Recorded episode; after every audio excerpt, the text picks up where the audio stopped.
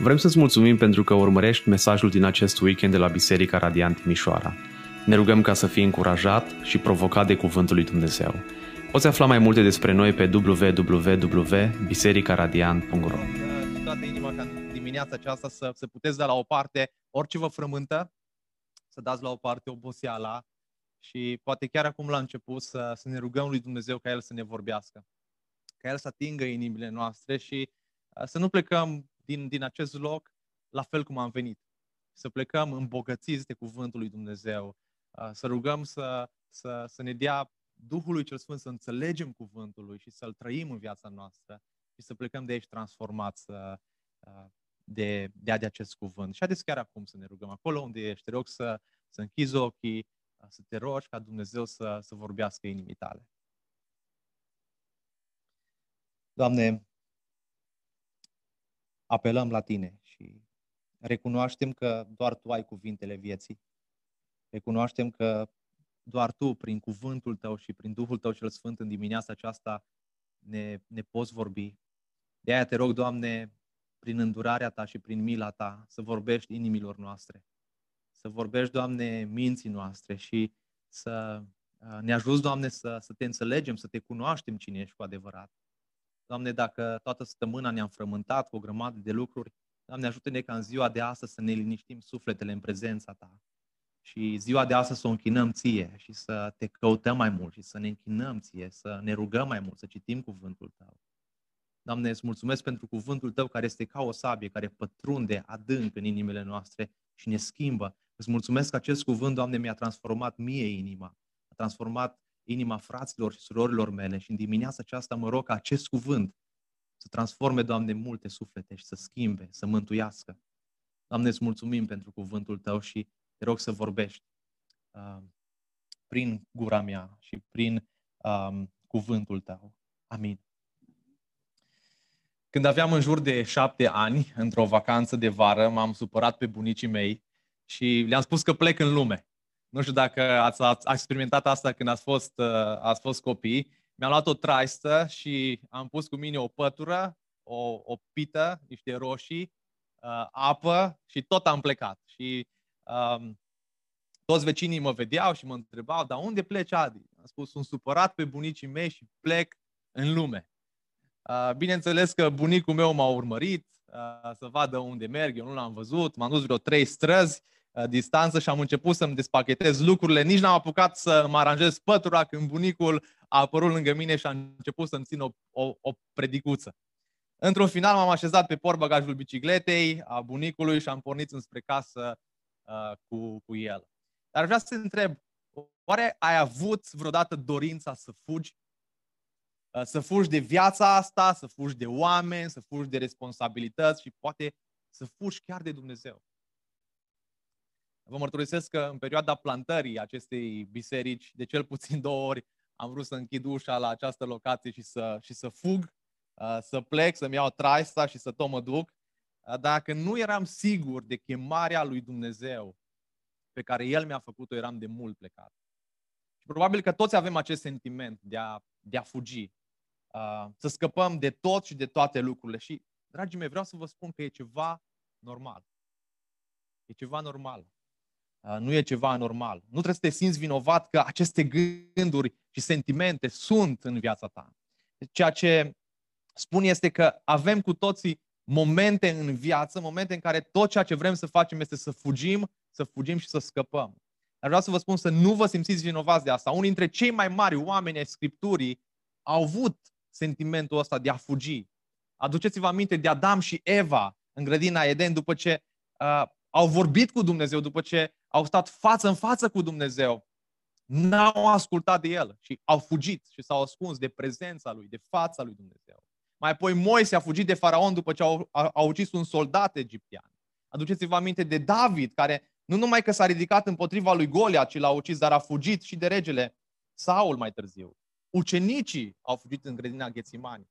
Când Domnul Iisus Hristos uh, era acolo în grădină și se ruga, ucenicii s-au speriat și au fugit. Și chiar Iona uh, a fost uh, profetul fugar, pentru că a fugit departe de fața lui Dumnezeu. Dragii mei, în dimineața aceasta sunt uh, entuziasmat ca din duminica aceasta și până la final de februarie să parcurgem o serie nouă de mesaje din cartea Iona, pe care am intitulat-o Poți fugi, dar nu te poți ascunde. Da, poți fugi de Dumnezeu chiar, dar Dumnezeu este mereu cu ochii pe tine. De El nu te poți ascunde. Uh, unul dintre lucrurile cele mai ciudate este să, să-l vezi pe acest profet al lui Dumnezeu că se ascunde de Dumnezeu, că fuge uh, de Dumnezeu. Și mă rog ca în perioada aceasta, aceste patru capitole, um, Dumnezeu să scoată la relief idolii din inima noastră, să scoată la iveală păcatele noastre și să ne ajute să ne încredem în Dumnezeu și să ascultăm de Dumnezeu. Și haideți să citim um, primul capitol, capitolul 1, primele trei versete și vă încurajez ca în perioada asta, în cele șase mesaje, când suntem în seria Iona, să citiți toată cartea Iona uh, dintr-o răsuflare uh, ca să vă obișnuiți cu, cu această carte. Ne vom uita verset cu verset, capitol cu capitol și ne rugăm ca Dumnezeu să ne vorbească. Te invit chiar acum să deschizi Biblia în Iona. Dacă nu ai o Biblie la tine, s-ar putea să găsești una sub scaun. Dacă nu ai sub scaun, uh, poți să deschizi telefonul, dar să îți închizi datele mobile, să nu-ți intre vreun mesaj. Și uh, să stăm cu Scriptura în mână și să ne uităm la aceste trei versete.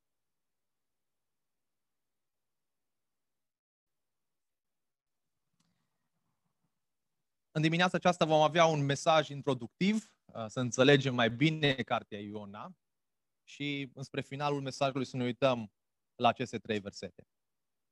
Cuvântul Domnului a vorbit lui Iona, fiul lui Amitai, zicând, ridică-te și du-te la Ninive, cetatea cea mare și strigă împotriva ei, căci răutatea ei s-a suit până la mine. Dar Iona s-a ridicat ca să fugă la Tarșiș, departe de fața Domnului. El a coborât la Iafo și a găsit acolo o corabie care mergea spre Tarșiș. După ce a plătit prețul călătoriei, s-a urcat în corabie ca să meargă împreună cu marinarii la Tarșiș, la Tarșiș, departe de fața Domnului. Amin. Cartea Iona face parte din celelalte 15 cărți profetice uh, din, din Biblie. Literatura profetică este împărțită în două părți. Profeții mari, care sunt patru la număr, la, la număr, Ezechia, Ezechiel, Ieremia uh, și Daniel, și profeții mici, care sunt 12 la număr și formează ultimele 12 cărți din Vechiul Testament.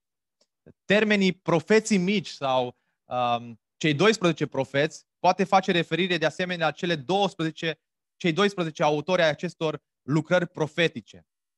Uh, Osia, Ioel, Amos, Obadia, Iona, Mica, Naum, Habacuc, Cefania, Hagai, Zaharia, Maleahi. Acești profeți uh, sunt numiți profeții mici, uh, pentru că sunt, nu pentru că sunt lipsiți de importanță, ci deoarece cărțile scrise de ei sunt, sunt mai scurte. De exemplu, duminica trecută ne-am uitat la cartea Isaia. Uh, cartea Isaia are 66 de capitole. De aia Isaia și ceilalți profeți numiți mari uh, sunt numiți profeți mari pentru că au mai multe capitole. De exemplu, Iona, care este numit profetul mic, are patru capitole. Cel mai bine cunoscut profet mic astăzi este cine? Iona. Iona este fără îndoială unul dintre cei mai cunosc- cele mai cunoscute personaje de pe paginile Scripturii. Chiar și cei care nu citesc în mod obișnuit Biblia au auzit despre Iona și balena care l-a, l-a înghițit pe Iona. Și cartea profetului Iona a fost uh, cea mai bajocorită carte a Bibliei. Elementele de intervenție a supranaturalului din conținutul ei au fost ținta ironiilor și discreditărilor din partea oamenilor pseudo, uh, de pseudoștiință. Cum adică Iona să fie înghițit de un pește mare și să trăiască? Nu ți se pare puțin tras de păr? Uh, spun ei. Și cartea aceasta, spun ei, e potrivită pentru copii. Da, la uh, școala duminicală, la întâlnirile de copii, da, e o poveste fantastică să le-o spui la copii, dar nu veni cu povestea asta, cu relatarea asta oamenilor maturi sau gânditori serioși. Cei care au cercetat însă cu atenție și cu credință această carte o așează printre cele mai frumoase cărți care s-au scris cândva. Poate ați auzit despre o fetiță din Statele Unite ale Americii, era clasa 1, um, uh, care a mers la școală și profesorul a spus clasei, dragii mei, nu trebuie să vă fie teamă să intrați în apa oceanului pentru că nu există creaturi mari care să vă poată înghiți. Da, sunt rechini, a încercat el să le explice, dar niciun pește nu vă poate înghiți sau nici o balenă nu vă poate înghiți. Și această fetiță a ridicat mâna și a spus profesorului, am aflat uh, la biserică uh, că a existat în trecut o balenă care l-a înghițit pe Iona în întregime.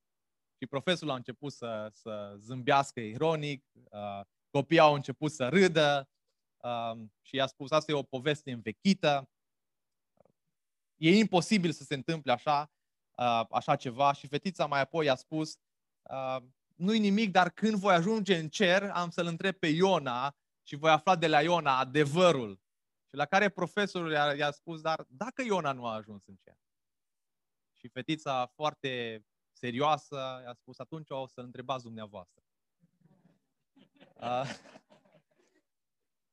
stabilirea uh, stabilirea genului literal a construit o mare dispută printre specialiști. Totuși este ușor de remarcat faptul că această carte poartă asemănările unei satire contemporane. Ce înseamnă satiră? Satira e o formă literară de critică a slăbiciunilor individuale, sociale sau generale, omenești, adesea într-un mod acuzător sau uh, chiar ironic, exagerat. Uh, și construirea unei relații neobișnuite de, aparte, uh, de aparentă, uh, poate am spune, absurdă. Exemplu, chiar și, chiar și vaca uh, din Ninive s-a, s-a pocăit. Da? E un fel de satiră, am putea spune. Există trei moduri de bază de interpretare a cărții lui, lui Iona. În primul rând, îl putem privi ca pe o alegorie. O alegorie este o poveste lungă cu un sens ascuns, fiecare personaj sau evenimente reprezintă un alt personaj sau un alt eveniment. Și toată lumea începe să uh, spună Iona a fost putare, balena, peștele mare a fost altcineva. Și încearcă să, să facă o parabolă și să um, interpreteze cartea asta diferit. Um, mai apoi, Uh, o, a, o a doua metodă este, metoda de interpretare a cărții lui Iona este aceea de a vedea ca pe o parabolă, o poveste care are un punct principal. Și Iona ca, porab, ca parabolă ar fi eliberarea lui Israel. Uh, și mai apoi, a treia interpretare uh, pe care eu o, o cred din toată inima și avem și câteva argumente, este interpretarea istorică a evenimentelor reale. Principalul motiv care cred că povestea lui Iona este corectă din punct de vedere istoric, este faptul că Isus l-a considerat pe Iona ca fiind o persoană istorică, dându-i chiar și un exemplu al morții și uh, îngropării și învierii sale. Când cărturarii și fariseii necredincioși au cerut lui Isus un semn să demonstreze că ceea ce uh, a spus este adevărul, că El este Isus, Isus a răspuns, o generație ria, Matei 12 cu 39, și adulteră, caută un semn și nu îi se va da niciun semn, cu excepția semnului profetului Iona. Căci așa cum a fost Iona trei zile și trei nopți în burta marelui pește, tot așa va fi fiul omului trei zile și trei nopți în inima pământului. Observați, Iisus a folosit relatarea cu Iona ca o ilustrare istorică a propriei sale învieri, literale. Dacă prin urmare, vom respinge povestea istorică a lui Iona, trebuie să spunem la îndoială integritatea Domnului Isus Hristos. Uh, cei care consideră cartea lui Iona ca fiind o alegorie sau o parabolă, trebuie să țină seama de faptul că există un text în Scriptură, uh, poate al doilea text, care ne vorbește despre, despre Iona, în 2 împărați, capitolul 14 cu 25 și le identifică pe Iona ca fiind o persoană reală, fiind un profet izraelit din Gat Hefer, în seminția lui Zabulon, și care a profețit în împărăția de nord, în, seminția, uh, în, în, în împărăția de nord, în timpul domniei lui Ieroboam al doilea, anul 786-746.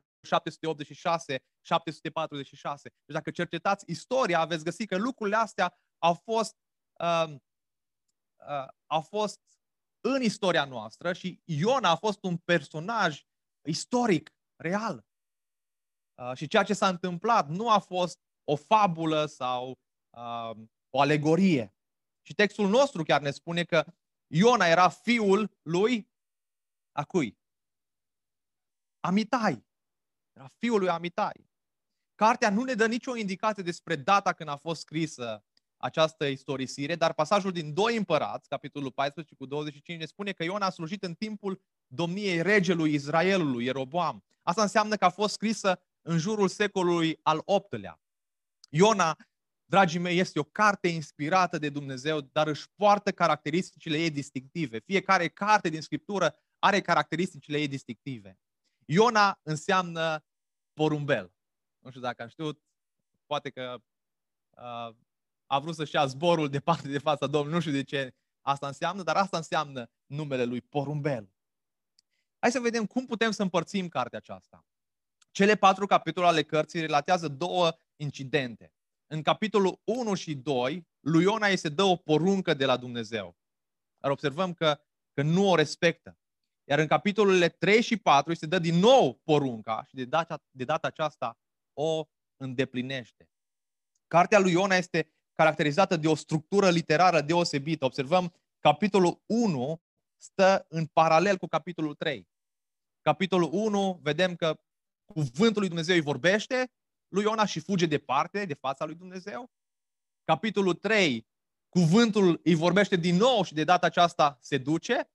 Capitolul 2, Dumnezeu arată lui Iona har prin acest pește. Și capitolul 4, Dumnezeu îi arată har prin, printr-un mărăcin. Și vedem în capitolul 1 fuga lui Iona, capitolul 2 rugăciunea lui Iona, în capitolul 3 predica lui Iona și în capitolul 4 lecția primită de Iona. Și capitolul 4 este cheia acestui pasaj. Cele patru capitole ne arată succesiv inima lui Iona. O inimă idolatră, neascultătoare, dar și recuperarea pe care Dumnezeu îi oferă lui Iona. Și în fiecare din aceste capitole Dumnezeu interacționează cu profetul său și ele se încheie prin a recunoaște caracterul lui Dumnezeu. Caracterul lui, uh, lui Iona, cartea lui Iona, mă scuzați, preamărește uh, suveranitatea lui Dumnezeu, înalță suveranitatea lui Dumnezeu, la fel ca și mila și îndurarea sa. Dumnezeu, Iacve, este Dumnezeul celei de-a doua șansă, atât pentru națiunile păgâne, cât și pentru profetul rebel. În cele din urmă, cartea Iona nu este despre Iona. Cartea Iona nu este despre uh, peștele cel mare, nu este despre cetatea cea mare, ci cartea Iona este despre Dumnezeul cel mare. Dumnezeul suveran, slăvit să fie numele.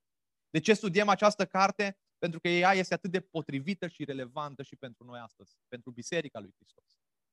Vreau să observăm două aspecte în dimineața aceasta. Ne vom uita la chemarea pe care Dumnezeu i-o face lui Iona și în al doilea rând ne vom uita la răspunsul lui Iona la chemarea lui Dumnezeu. Și haideți să le luăm pe rând.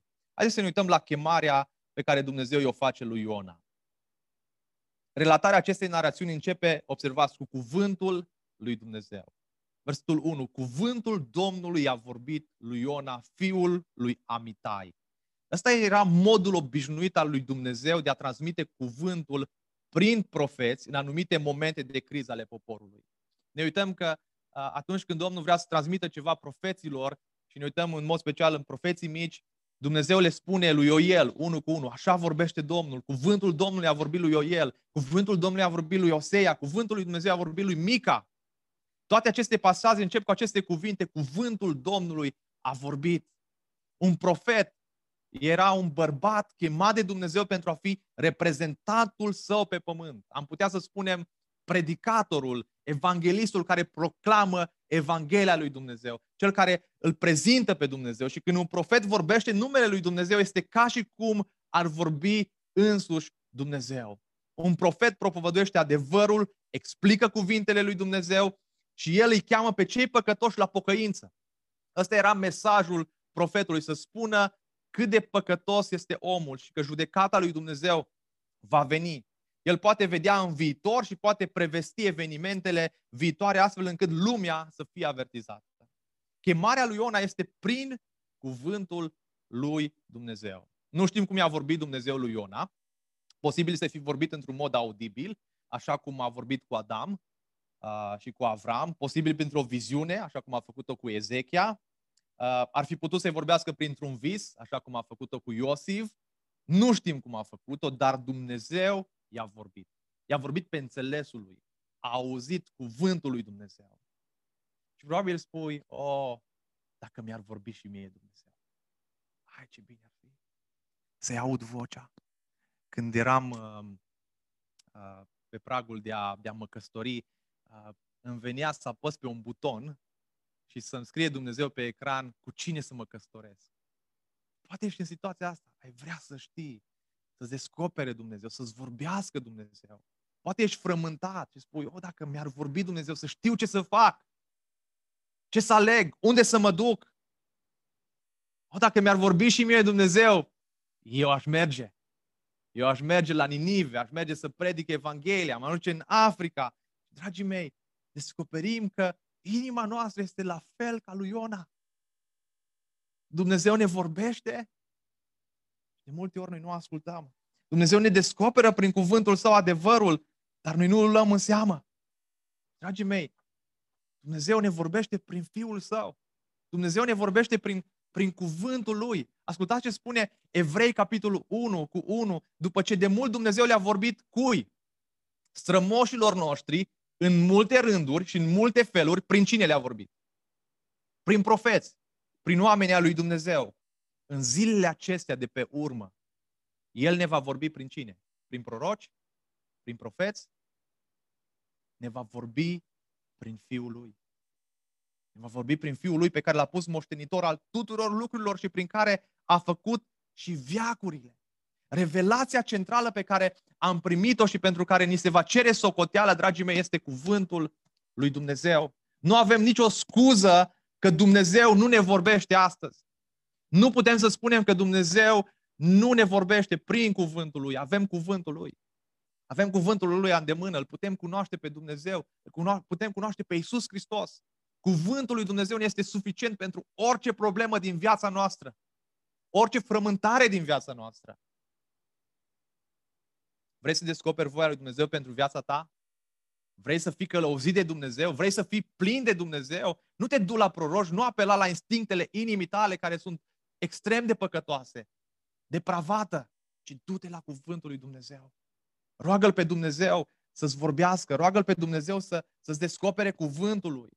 Și noi știm că Dumnezeu ni se descoperă și există cel puțin trei voi ale lui Dumnezeu. Voia suverană, care este ascunsă de noi oamenii, de multe ori, voia perci- perceptivă, voia lui Dumnezeu cu privire la ce trebuie să, să știu, ce trebuie să fac. Dumnezeu ne spune, nu fura, uh, iubește-ți vrăjmașii. Știm lucrurile astea din Scriptură. Și voia permisivă, revelată prin cuvântul lui, prin Domnul Isus Hristos, care este nedescoperită și știm că este plăcută lui Dumnezeu. Voia lui Dumnezeu este plăcută. Să facem voia lui Dumnezeu și ne este descoperită în cuvânt. Dragul meu, vreau să te întreb în dimineața aceasta, cât de mult îl cunoști pe Domnul Isus Hristos? Cuvântul care s-a întrupat. S-a, s-a întrupat. El este cuvântul, spune Ioan, care s-a întrupat la noi. Cât de mult te preocupi să, să-L cunoști pe Domnul Isus Hristos? Cât de mult te preocupi să cunoști pe Dumnezeul tău, atributele Lui? Cine este El? Cât de mult ești interesat de să descoperi voia lui Dumnezeu din cuvântul Său, nu din uh, ce spune inima. A, am simțit. Vorbeam săptămâna asta cu un, uh, cu un băiat care era pe punctul de a, de a se logodi. Uh, i-am spus, gata, asta este logodnica mea. Nu, nu, nu de la noi din biserică, deci nu vă faceți iluzii. Um, Trebuia să precizez asta de la început. Și a spus, uh, mi-a spus că da, asta e logodnica lui și mi-a spus, când m-am întâlnit cu ea, am simțit așa un fior și m-am dat seama că parcă, parcă nu-i ce trebuie. Nu te baza pe ce simți, dragul meu. Nu te baza pe simțurile tale, pe inima ta. Bazează-te pe cuvântul lui Dumnezeu. Bazează-te pe ce spune El. Citește cuvântul lui Dumnezeu, studiază cuvântul lui Dumnezeu, memorează cuvântul lui Dumnezeu. De ce să memorezi cuvântul lui Dumnezeu? Pentru că atunci când diavolul te ispitește, Duhul Sfânt al lui Dumnezeu vine și ia versete din memorie și ți le, ți le pune pe buze. Trăiește cuvântul lui Dumnezeu. Doamne, avem nevoie de, de Tine, avem nevoie de puterea Ta în viața noastră, avem nevoie de cuvântul lui Dumnezeu. Observați ce se întâmplă. Domnul îi vorbește, fiului lui Amitai, lui Iona, zicând, ridică-te și du-te la Ninive, cetatea cea mare și strigă împotriva ei, căci răutatea ei s-a suit până la mine. Chemarea pe care uh, Dumnezeu o face lui Iona este una neobișnuită față de alte chemări ale celorlalți profeți. Până atunci, ceilalți profeți au fost trimiși doar la poporul Israel și din când în când mai spuneau și ceva despre celelalte popoare, că Dumnezeu le va, le, le, le, le va nimici. Iona, în schimb, este chemat de Dumnezeu să se ducă la un alt popor. La Ninive. Ninive a fost uh, pentru o lungă perioadă capitala Imperiului Asirian. Cetatea era situată la nord de Babilon, în deșertul sirian și munții uh, Kurdistanului, pe malul râului Tigru, iar ruinele cetății se găsesc în orașul modern de astăzi, uh, Mosul, din partea de nord al Irakului de astăzi. Chemarea aceasta era neobișnuită. Ridică-te și du-te la Ninive. Cetatea cea mare. Chiar era o cetate mare. În capitolul 3 cu 3 ni se spune că era o cetate deosebit de mare, fiind nevoie de 3 zile pentru a o străbate. În capitolul 4 ne spune că, uh, cu versetul 11, că erau 120.000 de locuitori în acea cetate. Deci era o cetate foarte mare. Și pe lângă că era o cetate foarte mare, era și o cetate rea. Strigă împotriva ei, predică că răutatea ei s-a suit până la mine. Asirienii erau de temut din cauza cruzimilor. Adesea ori, ă, istoria ne spune că ei trăgeau de vii victimele în țeapă, omorau sugarii și copilașii pentru ca să nu trebuiască să le poarte de grijă. Asta ce cruz erau. Cu 100 de ani mai târziu, profetul Naum a spus că Ninive era vinovată de planuri împotriva lui Dumnezeu. Naum 1 cu 9. Exploatarea celor lipsiți de ajutor. Naum 2 cu 12. Cruzime în război. Um, idolatrie, prostituție, vrăjitorie. Naum 3 cu 4. Ninive era o cetate extrem de rea și răutatea s-a suit până la Dumnezeu. Ninive era capitala Imperiului Asirian, care era cel mai de temut dușman al lui Israel la vremea aceea. Și în anul 722 înainte de Hristos, Asiria a invadat și a distrus regatul de nord al lui Israel cu capitala la Samaria. Cum să-l trimite Dumnezeu pe Iona la cei mai mari vrăjmași al lui Israel și să-i cheme la pocăință? Cum ar putea să facă Dumnezeu un, un, un astfel de act? Pentru mintea lui Iona era ceva absurd. Era o chemare neobișnuită. Timothy Keller a spus că dacă un izraelit ar fi venit cu astfel de idee să meargă la sirien cu un mesaj din partea lui Dumnezeu, ar fi fost executat. Însă din cartea Iona învățăm că Dumnezeu îl trimite pe Iona să meargă în capitala Asiriei, la Ninive, pentru a extinde mila și harul lui Dumnezeu chiar față de dușmanii lor. Atunci când citim această carte, Iona trebuie să o citim în lumina Noului Testament, a ceea ce spune Domnul Isus Hristos că Dumnezeu a venit în lumea noastră să cheme la pocăință nu pe cei drepți, ci pe cei pierduți. Tot așa vă spun, Luca 15 cu 10, că va fi o mare bucurie în cer pentru un singur păcătos care se pocăiește, decât pentru 99 de oameni drepți care n-au nevoie de pocăință. Cartea Iona, așadar, este o prefigurare a ceea ce urma să aducă mântuirea tuturor neamurilor prin pocăință și credință în Isus Hristos. Astfel, nimeni nu ar trebui să se opună milei lui Dumnezeu de a-i primi chiar și pe cei păcătoși în împărăția sa. Această carte e un avertisment, dragii mei, pentru noi ca și biserică. Pentru noi cei de astăzi. Pentru tine care te afli aici. Și avertismentul este nu fi ca Iona. Iona a făcut o greșeală capitală dintr-un motiv simplu. Îi lipsea compasiunea pentru cei zdrobiți și pierduți. Era un patriot înfocat, ținea la poporul lui. Vrea să, să ducă profețiile doar pentru poporul lui, dar nu și pentru neamuri. Nu și pentru cei care meritau moartea. Greșeala lui Iona, dragii mei, este și greșeala multora dintre noi, a generației noastre. Adesea ne comportăm de parcă noi decidem cine ar trebui să intre în împărăția lui Dumnezeu și cine n-ar trebui să intre în împărăția lui Dumnezeu, cine ar trebui să fie mântuit și cine nu. Dar dacă Dumnezeu ar lucra în viețile oamenilor în măsura disponibilității noastre de a le spune Evanghelia, atunci nici unul dintre noi n-ar fi experimentat bunăvoința lui Dumnezeu. Repet, dacă Dumnezeu ar lucra în viețile oamenilor în măsura disponibilității noastre de a le spune Evanghelia, atunci nici unul dintre noi nu ar fi experimentat bunăvoința lui Dumnezeu. Fiecare dintre noi suntem exact ca și Iona. În timp ce ne place să auzim că suntem iubiți de Dumnezeu, că Dumnezeu ne iubește, adevărul este că nu ne prea place să auzim că suntem trimiși de Dumnezeu. Să iubim pe cei din jur, să le spunem Evanghelia. Această chemare nu este pentru, uh, pentru uh, altcineva, nu este pentru o altă zi, este pentru noi. Acum este timpul să ne ridicăm și noi ca și Iona și să ne ducem, dar nu departe de fața lui Dumnezeu, și să plecăm să ducem Evanghelia. Îți sună cunoscute aceste cuvinte, ridică-te și du-te. La asta ne cheamă Domnul Iisus Hristos pe noi, dragul meu, care ești aici, pe scaun. Ne cheamă să ne ridicăm și să ne ducem, să spunem Evanghelia. Matei 28 cu 19, care este și viziunea bisericii noastre, spune, prin urmare, duceți-vă. Unde să ne ducem? Să facem ucenici din toate neamurile, botezându-i numele Tatălui, al Fiului și al Duhului Sfânt și învățați să păzească tot ce v-am poruncit.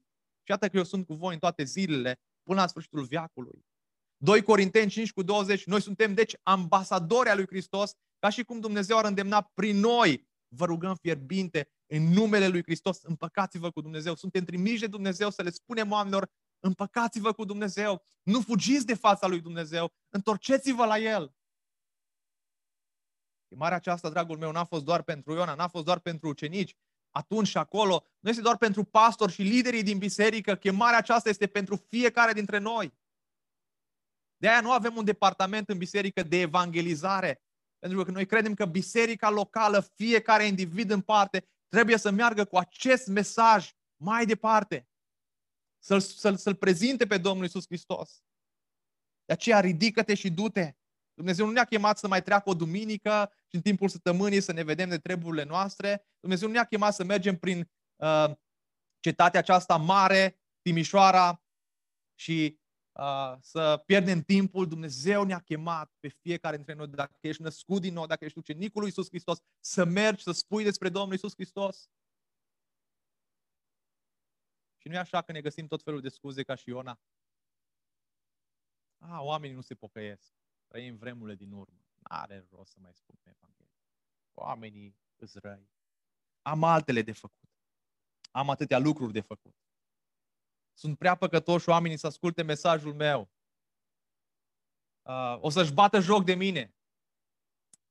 Îmi ucenicizez copiii. Nu, nu mai îmi bate eu capul cu alți oameni. Am copii, Dumnezeu mi-a dat copii, vreau să mi ucenicizez, vreau să le spun lor Evanghelia. De fapt, orice scuză îmi spune, vedem inima noastră care este comodă, care este idolatră și care nu vrea să iasă din zona de confort. E o problemă a firii noastre care nu vrea să asculte de Dumnezeu.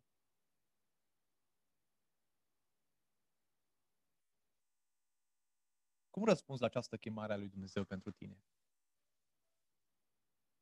Vreau să te întreb foarte serios. Bate inima ta pentru oamenii pierduți din Timișoara? sau pentru lumea întreagă. Îți pasă de oamenii care poate n-au auzit despre Dumnezeu, n-au auzit Evanghelia, n-au auzit cum să fie mântuiți, n-au auzit despre Domnul Isus Hristos. Îți pasă ție de, de, de orașul acesta, de oamenii aceștia. Ești gata să ieși din zona ta de confort și să începi să spui Evanghelia poate la cei din casa ta, la cei din cercul tău de influență prima dată și apoi să, să mergi la colegii tăi de, de muncă. Să mergi la vecinii tăi. Să le spui despre Domnul Isus Hristos.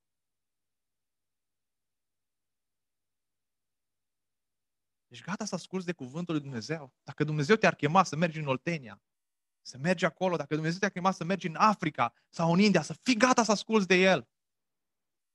Da, nouă ne-ar place să ne spună Domnul să mergem în America, să mergem în Europa. Ai, e o problemă de inima noastră. Totul se învârte în jurul nostru. Totul se învârte în, în ce ne place nouă. Vreau să te întreb foarte serios. Dumnezeu ne cheamă în această cetate, în acest oraș, în Timișoara, nu să facem programe, nu să ne simțim bine la biserică, să mai treacă o duminică. Dumnezeu ne cheamă să spunem Evanghelia. Și mă rog ca în dimineața aceasta Duhul lui Dumnezeu să miște inima ta și să înțelegi că te cheamă și pe tine, așa cum l-a chemat și pe Iona. Am văzut chemarea lui Dumnezeu pentru Iona și aș vrea să vedem răspunsul lui Dumnezeu pentru Iona. Răspunsul lui Iona pentru Dumnezeu.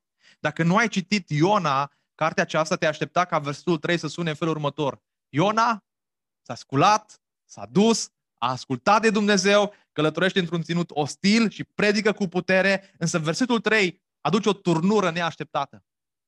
Dar Iona s-a ridicat ca să fugă la Tarșiș, departe de fața Domnului.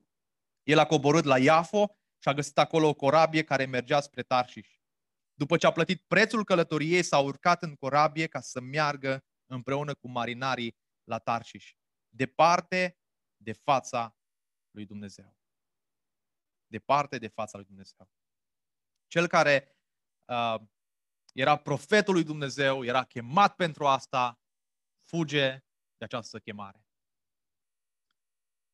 Ne-am fi așteptat ca Iona să asculte de Dumnezeu, dar în loc să, să asculte de Dumnezeu, el fuge. Și avem aici o hartă. Aici era Iope, orașul unde um, a crescut, a copilărit, unde era Iona și Dumnezeu îl cheamă la Ninive, aici în Asiria. De fapt, Dumnezeu, Iona fuge undeva la 360 de kilometri în, în Tars, așa cum știm noi. Noua traducere apare ca Tarșiș. Fuge departe de Dumnezeu, în vest, uh, cât mai în vest, undeva în, în Spania, pe celălalt capăt al Mării Mediterane. A fugit de voia lui Dumnezeu. Departe de fața lui Dumnezeu. Observați, de două ori apare în textul nostru, departe de fața lui Dumnezeu. Unii spun că uh, această expresie departe de fața lui Dumnezeu ar fi, ar fi însemnat că el nu mai vrea să fie profet. Uh, că nu mai vrea să-L slujească pe Dumnezeu. Că nu mai vrea să aibă de-a face cu Dumnezeu. Uh, Iona a crezut că poate într-un fel sau altul să fugă de chemarea lui Dumnezeu. Să fugă de prezența lui Dumnezeu.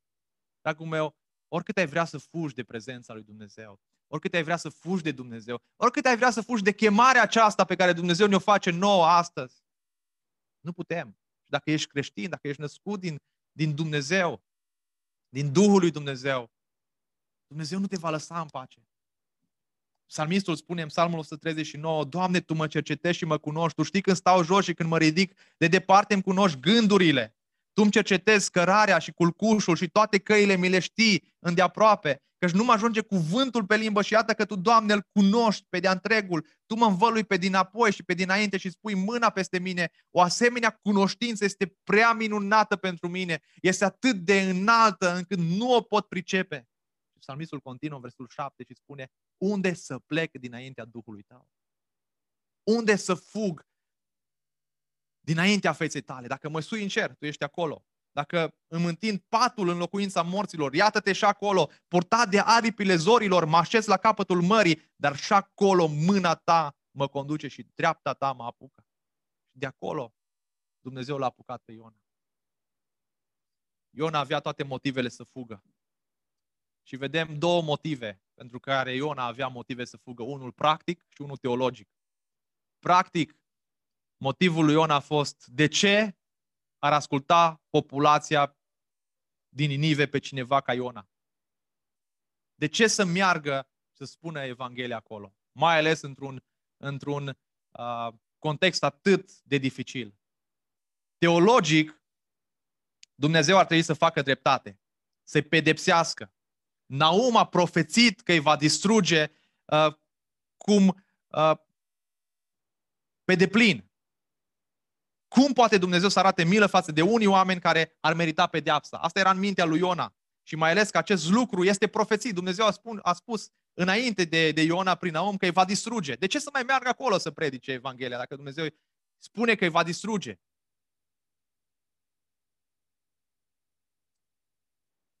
De ce a fugit Iona în Tarșiș? Care este motivul principal?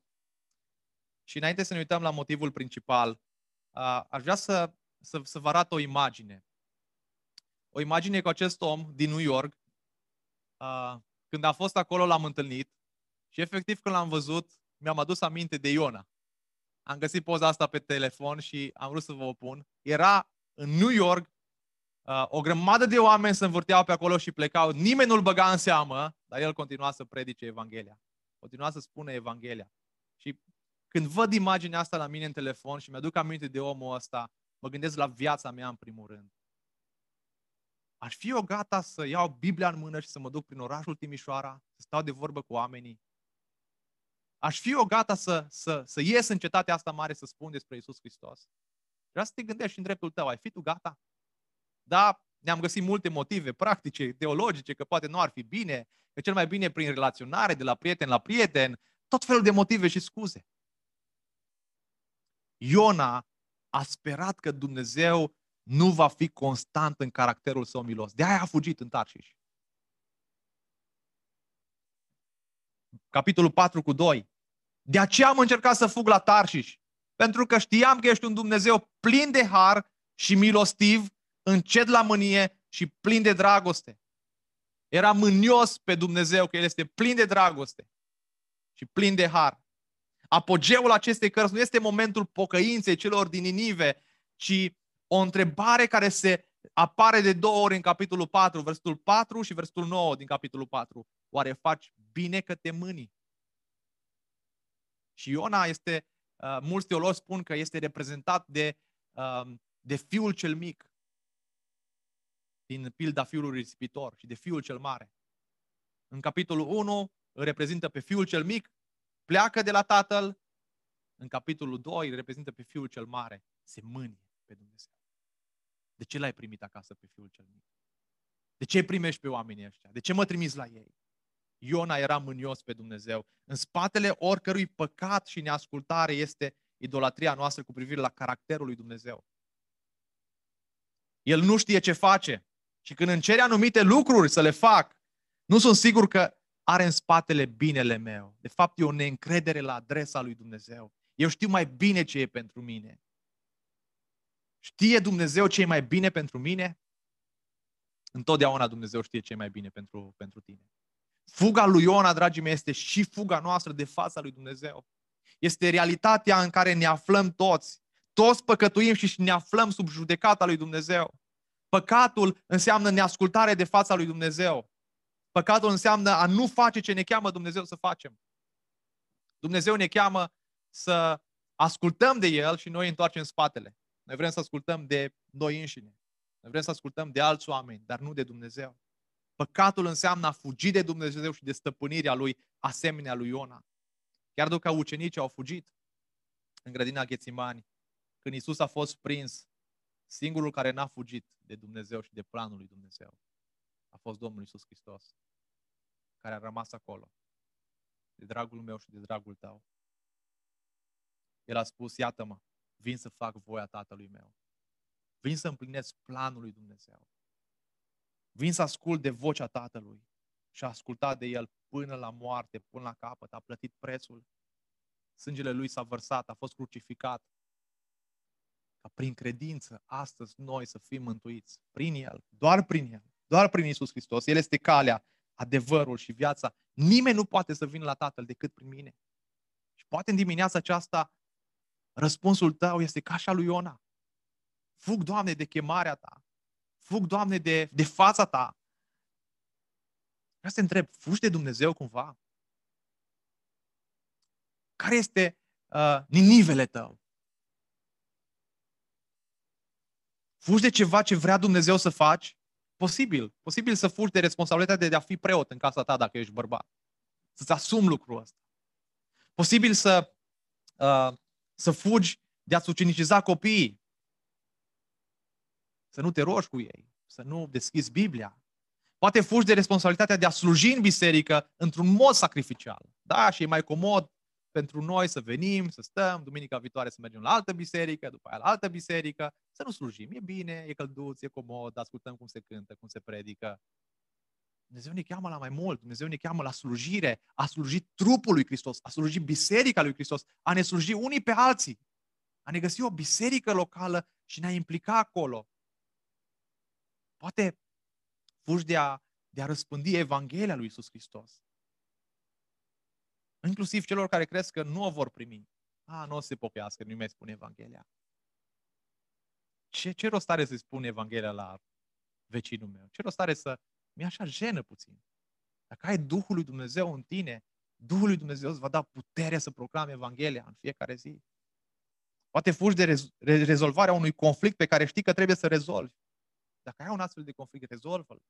Poate fugi de responsabilitatea de a ierta pe fratele tău sau de a ierta har, deși ți-a greșit. Oferă-i har. Sau poate fugi chiar de pocăință. Poate fugi chiar să spui încrederea în Isus Hristos. Dragul meu, poți să fugi. Dumnezeu te lasă în nebunia ta, în mintea ta, dar nu te poți ascunde de fața Lui. Într-o bună zi, Biblia spune că orice genunchi se va pleca înaintea Lui. Și vei da socoteală de sufletul tău înaintea lui Dumnezeu. Vei da socoteală dacă ți-ai pus încrederea în El sau nu. Dumnezeu în dimineața aceasta, prin Isus Hristos, îți dă șanse să te întorci la El, să te pocăiești. Asculți de El, asculți de glasul Lui. Dumnezeu, dragii mei, nu renunță la noi. Da, de multe ori noi renunțăm la Dumnezeu, fugim de El și cu încăpățânare nu vrem să ascultăm de El. Dar Dumnezeu, prin harul Lui, te urmărește, te ridică, te încurajează. Te cheamă din nou în dimineața aceasta la pocăință. Te cheamă din nou să asculți de El, să mergi, să proclame Evanghelia. Dimineața aceasta te încurajez să renunți la fugă. Să te întorci la inima Tatălui. Să te întorci acasă. Dar nu ca fiul cel mare, mânios pe Dumnezeu, deși l-a ascultat. Inima lui Iona nu a fost recuperată imediat. Vedem că în capitolul 3 se duce, dar inima lui este mereu mânioasă pe Dumnezeu. Știam eu că ești un Dumnezeu plin de har. Știam eu că ești un Dumnezeu bun. Dragul meu, nu știu cum e inima ta, dar putea să fii ca fiul cel, cel mic din pildă, dar putea să fii ca fiul cel mare. Analizează-ți inima înaintea lui Dumnezeu și întoarce-te la El și pocăiește-te. Ascultă de El. Doamne, ajută-ne să nu fim ca Iona. Și ajută-ne să fim ca Domnul Isus Hristos, care a rămas pe poziție de dragul lui Dumnezeu și a ascultat până la capăt, ca noi să fim mântuiți. Aș vrea să, să încheiem dimineața aceasta cu o cântare care vorbește atât de, atât de puternic despre cum eram noi și cum este Dumnezeu.